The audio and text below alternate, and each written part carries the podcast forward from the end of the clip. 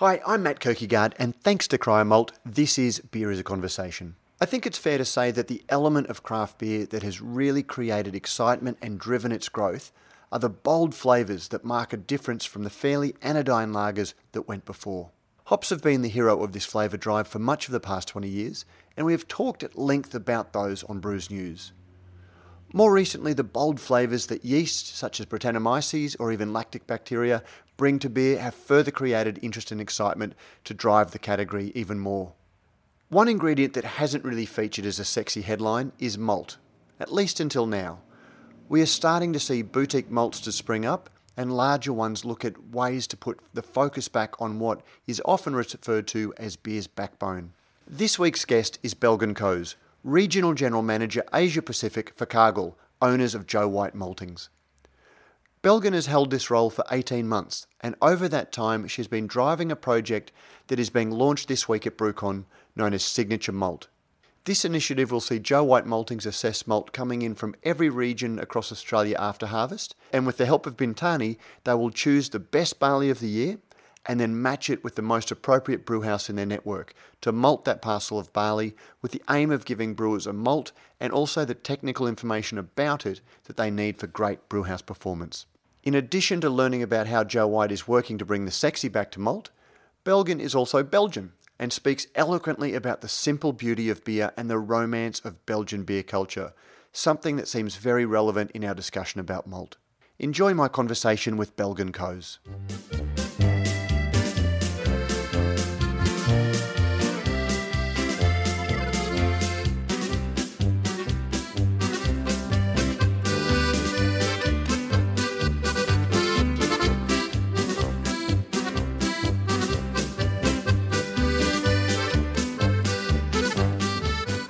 Kose, welcome to Beer as a Conversation.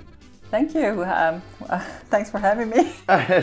Thank you for being had. Belgin, I, I guess, uh, as I often say to some of our guests on Beer as a Conversation, you're not exactly a, a, household name in, in the brewing industry, and yet you occupy a very important role in the industry. You're the Regional General Manager, Asia Pacific for Cargill. Um, I, for people who are listening, maybe you could just uh, answer my standard question for new guests is, who is Belgin Kose? Okay, so I'll try to keep it brief. Um, I'm indeed uh, based in Australia now since a year and a half in the capacity of the managing director for Cargill Malt, Asia Pacific. So I'm leading the Asia Pacific operations of Cargill Malt in this part of the world. Who, of course, own Joe White Maltings, which is where we're relevant to the brewing industry. Indeed, and um, we'll also elaborate on that certainly. But Cargill Malt is more than you know Asia Pacific. We also have a global presence in all four continents uh, with 18 malting houses in four different continents, 10 different countries.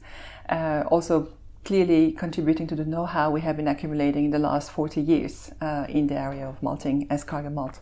Cargill is a fairly impressive, uh, it's the largest privately held company in the mm-hmm. world, I believe. Mm-hmm.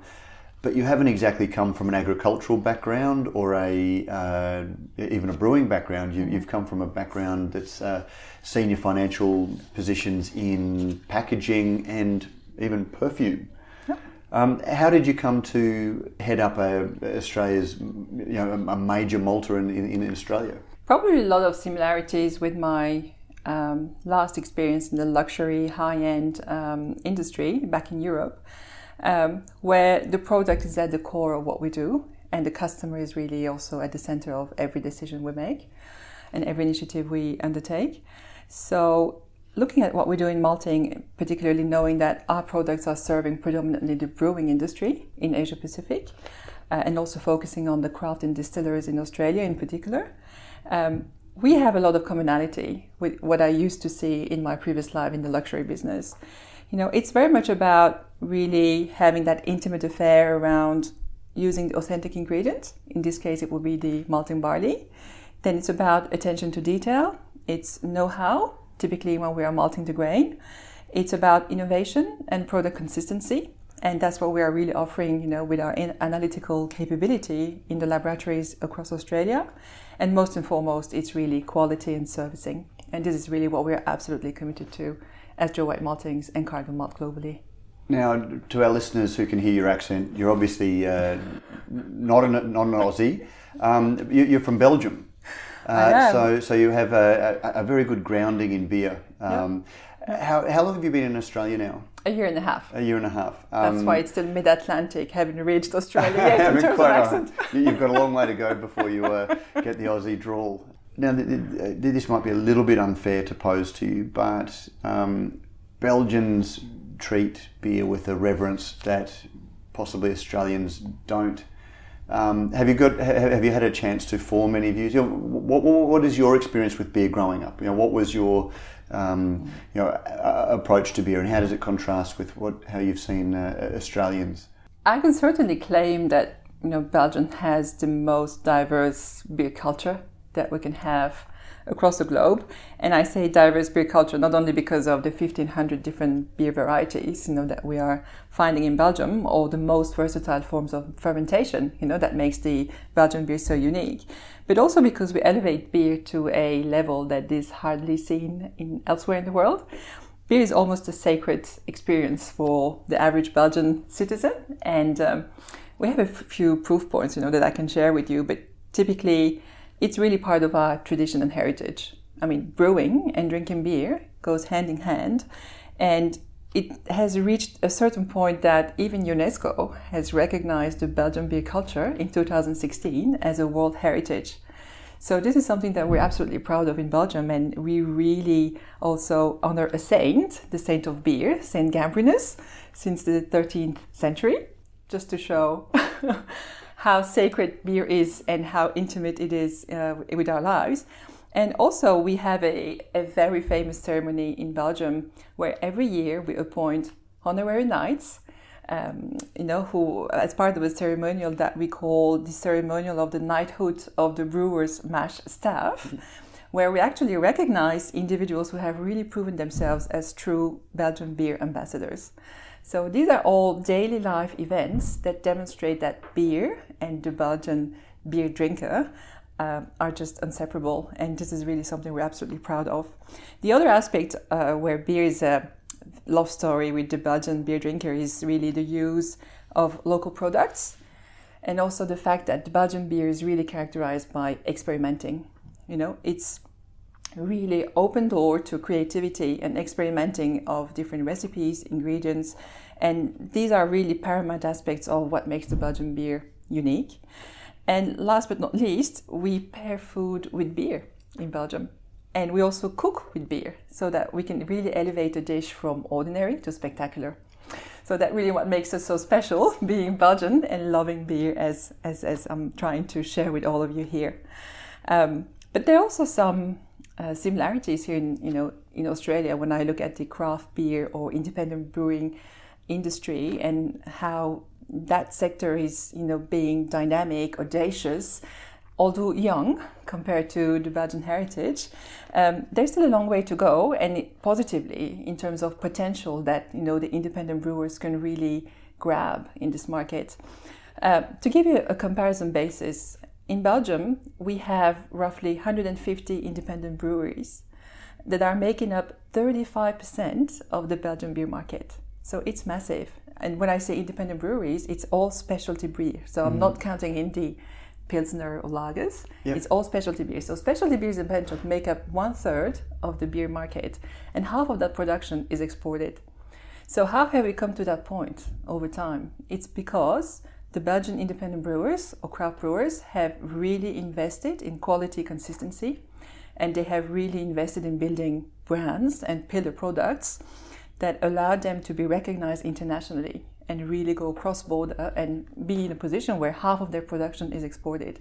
So when you say 75 liters on average per capita being consumed as beer in Belgium, and strange enough, it's the same number in Australia. I really look forward for the day where the Belgian um, beer consumption or and the Australian independent beer consumption will be reaching one third, you know, uh, one third of that 75 liters, the craft brewer, you know, in Australia will be reaching one third of the 75 liters. So there's still a lot of potential, you know, for the Australian craft beer because it is still a very small portion today of the average beer that is consumed here in Australia.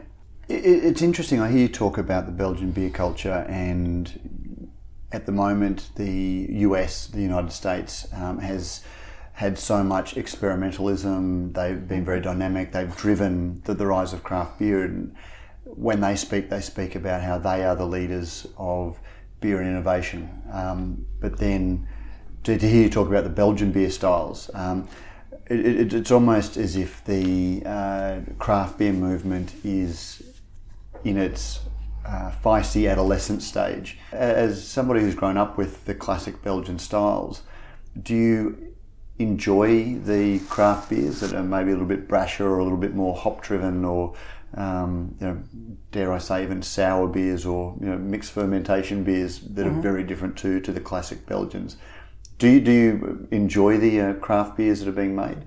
I guess the fundamental question at some point as a beer drinker and beer lover is the diversity that you you will be exposed to. Polarizing, you know, beer in one way or the other is never a good solution. So going the extreme of hops or, you know, going the extremes of high fermented beers is not necessarily the solution. I think as consumers, we need choice, we need diversity, we need balance, uh, and we need indeed beer that will be uh, suited to different occasions, different moods, different circumstances. And, and that's probably where the Belgian beer is, is offering that diversity. You know, I was just mentioning the 1500 different types of beers, you know, that are being produced in Belgium and four different types of fermentations, you know, that um, probably most of the brewers only refer to two at best. Yes. so it just shows also the versatility of the Belgian beer.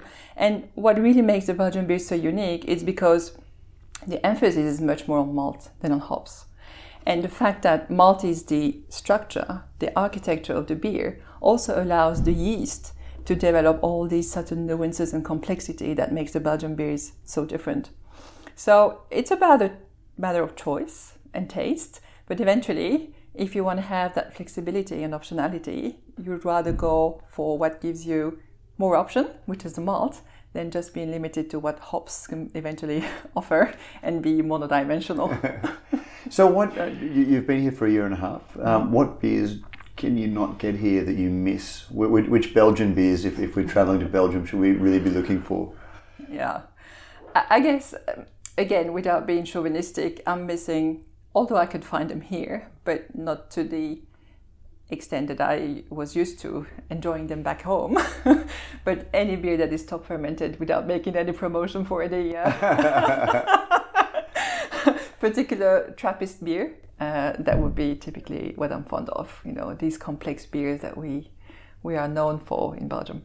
How do you find the beers travel um, down? Because it's a long way to come, um, and lager beers don't travel terribly well. How have you found that some of your favourite uh, Belgian beer styles? have travelled when you get to try them here? Um, I actually try to avoid the lagers that have been long yes. travelled. how about some of the top fermentation ones or the Trappist beers? Yeah, uh, really, I try to take them along with me in my suitcase. Oh, do okay? Oh, so yeah. they, I think they call it muling. So you bring yeah. your own. Okay. So is, is, is, that a uh, is that an indictment on the logistics industry that they're just not the, the beers that we're trying here aren't a patch yeah. on when they're fresh? Yeah. Yeah. I mean, just enjoying one of those beers just fresh from the tap is a completely different sensory experience than what we're experiencing here. I mean, I can just confirm that. So, well, I, I, I, like to say that uh, beer is something you should travel for, not beer shouldn't do the traveling. So uh, exactly. you, you, just confirm that. Um, do you have any views on the Australian beers you've tried? Oh, I do. And I was actually very positively surprised by the diversity of the landscape. A little bit, maybe too much on the hop spectrum compared to my personal taste, uh, but very impressive um, diversity and bold choices of ingredients, you know, which is something that you wouldn't find back, you know, in Europe, which is a bit more traditional. Um, but very strong, you know, names and DNA in the in the beers that we are used to. Australia really gives us that land of opportunity and and even a touch of craziness, you know, in experimenting. I guess the moment of truth will be how long lasting will these experiments survive over time, and how much of a pillar will they really constitute for their conceptors, the brewers, and how much recognition they will also get internationally beyond the boundaries of Australia. Because let's not fool ourselves. Australia, 23 million inhabitants. I mean, we hopefully have an ambition greater than the 23 million inhabitants, and therefore, I really hope that our craft brewers here in Australia are also targeting that very vast market of Asia, Asian beer lovers. Uh, you know that is emerging, but certainly promising. So we've got to be creative and audacious, and at the same time aim for long-term consistency and customer preference.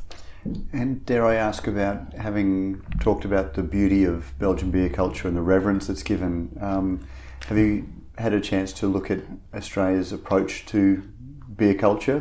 Do, do, do, we have one? And you've got a big grin on your face as you say that. So, yes, I, I try to still decode the Australian beer culture. Um, my first observation is probably very modest, but tends to be a male orientated drink, very often associated with sport events um, or just casual get togethers. And so often the emphasis is put on quantity rather than the quality. Um, and at the same time, I'm also seeing more and more women who are actually tempted by these new creations, you know, in the craft arena, and who really want to try craft beers as an alternative to wine. First, you know, from a taste perspective, you know, experimenting, but also it's a safer bet than having a glass of wine just because of the lower alcohol content. So, and I'm also going to certainly promote the health benefits of beer with all these natural ingredients, you know, with beautiful malted barley uh, and some touch of hop in the yeast. so I can we'll only let you get say, a bit of a plug in here and there. okay, we'll let you get away with that one. Is is beer in Belgium? Um, is, is, it masculine or is it gendered or is it just very much a you know like a, a, a drink that everyone enjoys? It's literally a drink that everyone enjoys. It would be very common to have a summer, you know, a bar during summertime where you will have ladies and gentlemen enjoying a glass of beer before we go to dinner or even enjoying beer with dinner.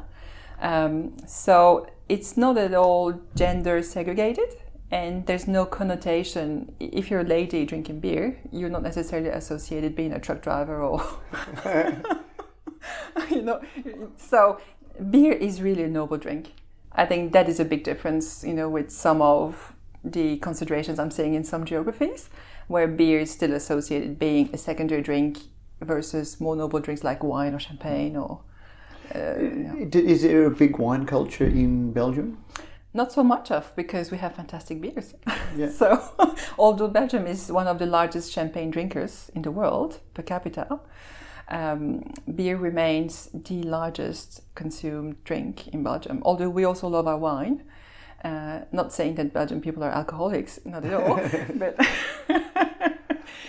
it's just a diversity and again it is really appealing to many taste buds and the cultural and heritage component also makes it even more attractive and and is it just the heritage and the history that sees modern day uh, belgians appreciate beer the way that they do could we see uh, australians develop that sort of reverence for beer over time? Oh, absolutely. Absolutely because it's a matter of how you make it your own and what values you attach to those moments where you share a glass of beer, you know, with people around you. So beyond the congeniality, you know, that you want to share with a glass of beer is also what is it you want, what is the story you want to share behind that beer, glass of beer. And it, was interesting. We, we recently discussed about one of the first craft beers in Australia without really making a promotion for Mountain Goat, which is now maybe less independent, but still known to be one of the first uh, steppers in this area, it's just 20 years old. Mm. No? So it, it's still a very young culture in Australia and therefore very promising. But I guess also in the right stages today to ask oneself some of the questions that the industry is asking. Yeah, where are we heading? What is, what is it that we want to become? And how are we speaking to our consumers um, in terms of offering? Know? It doesn't need to be centuries old to be worth it. I think the Australian scene is clearly demonstrating that being modern, hype, audacious equally pays off, but quality and consistency is essential. We've seen such excitement around beer, and one of the ingredients that has uh, really driven that is the the hop forward beers, the the, the beers that you know when uh, beers like Little Creatures first uh, launched, you knew you were trying something different, and that's uh, really fired a whole industry. Um, more recently, we've seen some of the yeast-driven beers and sour um, beers um, because, again, they're very distinctive. Uh, do you think, as somebody who sells malt for a living, do you think that we will see malt come back into fashion and start to take more of a leading role in beers rather than, uh, you know, I'd sort of call it the rhythm guitarist of, of, of the beer's ingredients. It does it just sort of lays down a back uh, a backbeat, yeah. a backtrack. Do, do you think that we will start to see malt um, become much more important to brewers? I guess it has to. If you want to leave that lasting impression and lasting taste um, when drinking beer, you can't you can't just get satisfied with the first notes that you're tasting, which very often has nothing to do with malt.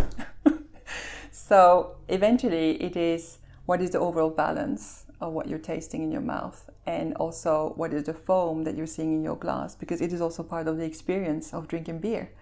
And I have seen, unfortunately, many occasions of flat beers. No head, no, yeah. no foam, very good taste, but taste is also vanishing very quickly uh, or overpowered, you know, by some other ingredients. So it's all a matter of building that balance but to build that balance, you need the right architecture, you need the right foundation. And I think what I can certainly claim here is that the right malt provides you that right architecture.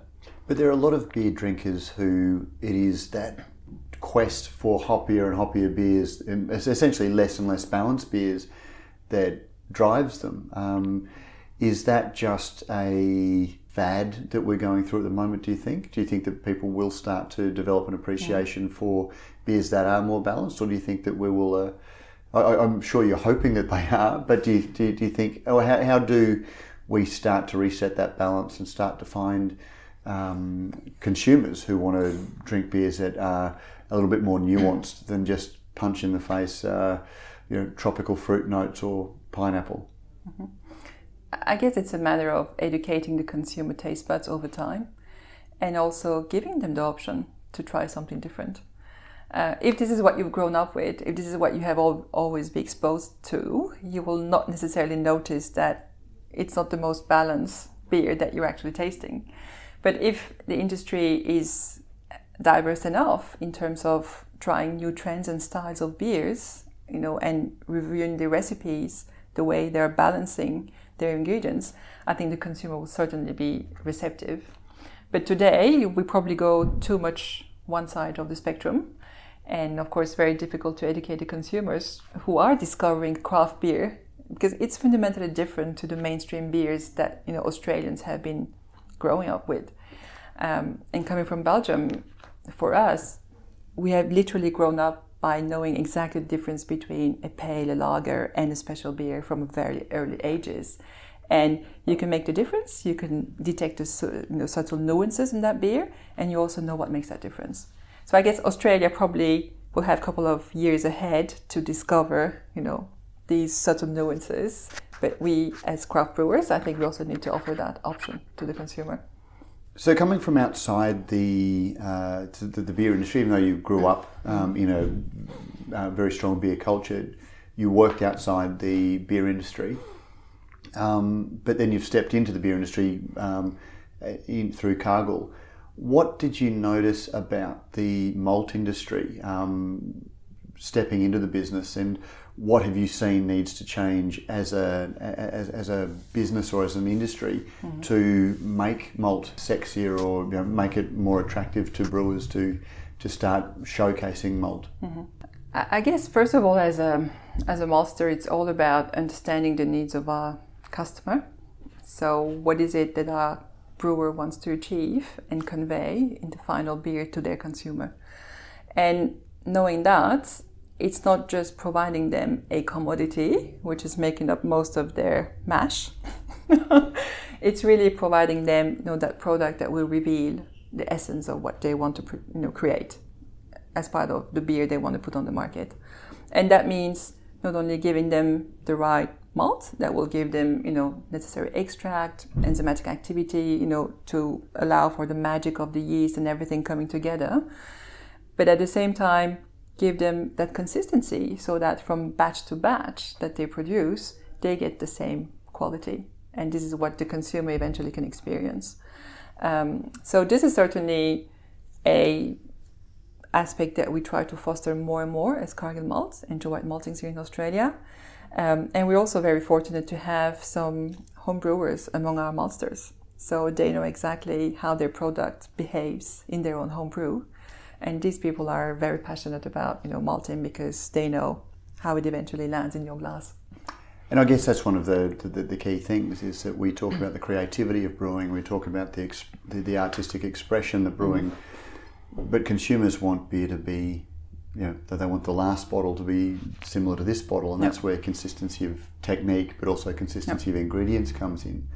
Um, at, at, the uh, at BrewCon, you launched the uh, new signature malt uh, series, and that's one of the things that we wanted to talk about today. Um, perhaps you can explain what Signature Malt is and how it came about. Yeah. This is actually a project that we're very proud of, and we have been developing in collaboration with Bintani, our exclusive partner in Australia and New Zealand.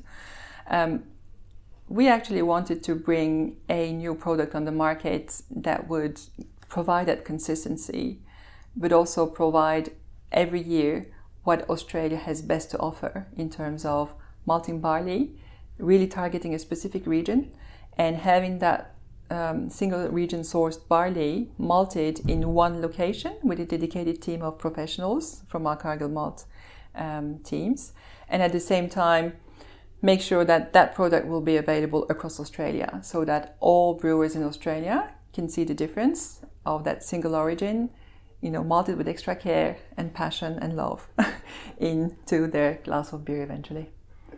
So, how, I mean, there are so many different parameters. How do you determine um, what the best malt is, and from the best region with the best conditions each year? There's there's so much that goes into that. What's the decision making process? Right. I guess this is where we're very proud also of our uh, analytical capabilities within Cargill. You know, we have a very extensive technical center in Sydney, and this year uh, our signature malt has been um, actually growing in the New South Wales region and malted at our Minto malting house in Sydney.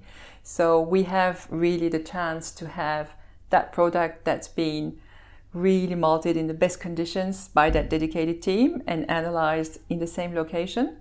And for us, what is important is a couple of criteria. Obviously, as a brewer, you want to have that extract, you know, that's going to give your yield in brewing. At the same time, the spectrum of Australian beers is so wide, you know, that we need to make sure that this particular malt is going to fulfill the needs of the enzymatic activity of the different types of beers for which it will be used to.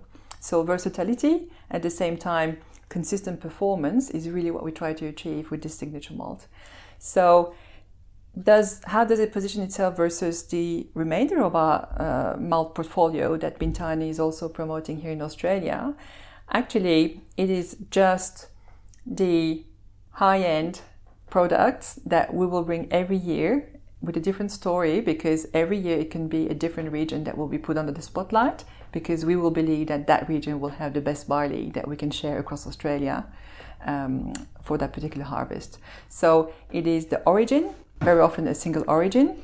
It has uh, also the malting conditions that, that will make it different to the rest of our portfolio. And at the same time, uh, it's really the particular focus and attention and particular parameters that we will try to hit consistently for that particular malt that will be put on the market. So we indeed talk about the series because this is the first of the series, and next year will be another adventure for sure. One of the constant tensions that we hear about is getting barley growers to invest the time and the effort to make the best quality malt they can. And if, if, if the price that they're getting for malting grade barley isn't high enough, um, it's a lot of effort to go to.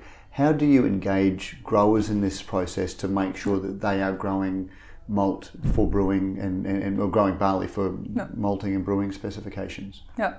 It's actually a very good question, and this is also an area where we're very uh, fortunate, you know, to have the backing of a great organization like Cargill in Australia, uh, where through um, local brands AWB, Australian Wheat Board, and Grainflow, uh, who are grain receivable sites in um, in most parts of Australia, we have this intimate relationship with growers. So we already have access to the growers. It's a matter of indeed convincing them that malting barley is a better product for them than any other crop that they could potentially consider. And to your point, you know, it's it's a matter also of rewarding the effort at the right value. So there's no intention as such to buy things cheap because we know good things don't come cheap. so it's making sure that every contributor of the supply chain are properly rewarded. They understand the value of what they do. We work hand in hand, very often long-term partnerships, you know, with some of our growers, and they understand also the importance of some parameters like protein, for instance, you know, that they have to closely monitor because this is really what's going to give us, you know, the extract that we're after yep. at the end. How do you incentivize brewers to be willing to? I, I presume that uh, something like the signature malt is going to be a premium mm-hmm. product and a premium price. How do you convince brewers that they should be spending more for their ingredients to justify all of the, those those extra quality steps in the process? I guess the consistency that they will achieve uh, from one bag to the other and from one batch to the other, thanks to this product, is certainly a grant of guarantee. Uh, we, will, we will provide with this product. Um, the higher extract compared to what you know you would normally achieve in Australian conditions uh, is another proof point. Um, and I guess indeed the final result of that malt combined with their own effort of brewing with other ingredients will certainly be a quick demonstration of the different value that we're positioning here. What volumes are we talking about? Because obviously, is this a boutique thing that only a few people are going to get their hands on, or is this going to be done at scale so it's something that can reach across the industry? I guess that's the beauty of how we operate here. You know, we can start boutique and then quickly leverage to grand scale if this is the path we choose to go. Um, we want to keep the options open at this point in time, but it's it's definitely a path that we are serious into, and it will very much depend on the response of the market. Well, I guess we'll see. So it, has been launched. Uh, it's been launched uh, at the at BrewCon. Mm-hmm. Um, it, it's available for brewers to see. So I guess we'll uh, be able to see how the uptake is, and maybe we can touch base towards the end of the year and just see how it's gone, and yep. maybe even look at a couple of beers. Maybe even we'll get next time we'll get to sample yep. a beer made with the uh, the, the malt, so we can yep. see just how good it is. Yeah, absolutely. We really look forward to it, and we're absolutely excited about this opportunity. So thank you for having me here. Wonderful, Belgin Kose. Thank you very much for joining us on Beer is a Conversation, and uh, hopefully we'll get to uh, try some nice Belgian beers when you bring some back for me. absolutely, won't forget that one.